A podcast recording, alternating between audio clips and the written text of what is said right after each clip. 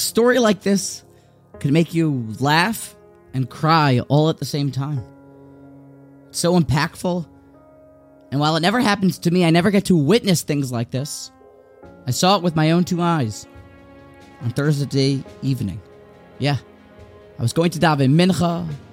I walked into the Sanz Klausenburg Stiebel, a holy Makom Torah, and Tefillah. Probably about 40 gentlemen waiting to pray. And there was a duel, a standoff between two individuals who wanted the Amud. They wanted to be the Chazan, lead the Tfilos. And it came clear to everyone's attention that one of them, his reason was he had yahrzeit, while the other one, it was apparent. While he was innocent and sweet, he was mentally delayed. He was a cute, innocent Down syndrome fellow, but dressed beautifully in his Hasidic garb, and he really was stubborn and he wanted to daven from the Amud.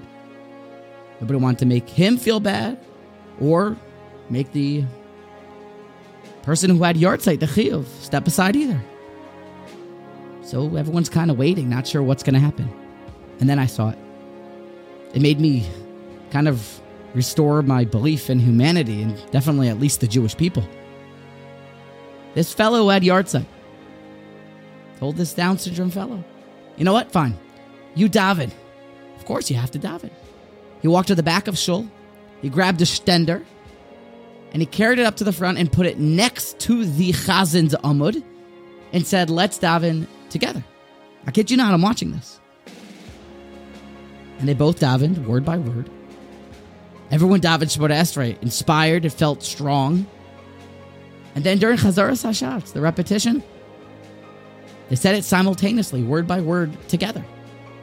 It's probably one of the only Chazaras Hashatz is that I was privy to all the brachos, and everyone was just captivated and wanted to say amen to these brachos. It was such shalom, such achtos. And afterwards, everyone said a great big shkoyach. Shkoyach to the Altvila, both of them. The Down syndrome fellow was so excited about his davening, he turned around and gave a clap. He said everyone who has COVID should have a for shalema and there should be peace in Israel. And everyone should make sure to give Meiser money. He gave a beautiful drasha. But I left inspired. And I left feeling that as B'nai Avraham, we really are following in his path and we know what it means to be a Baal Chesed. And we see the wisdom that people need and have and how to do proper kindness just like their great grandfather Avraham Avinu.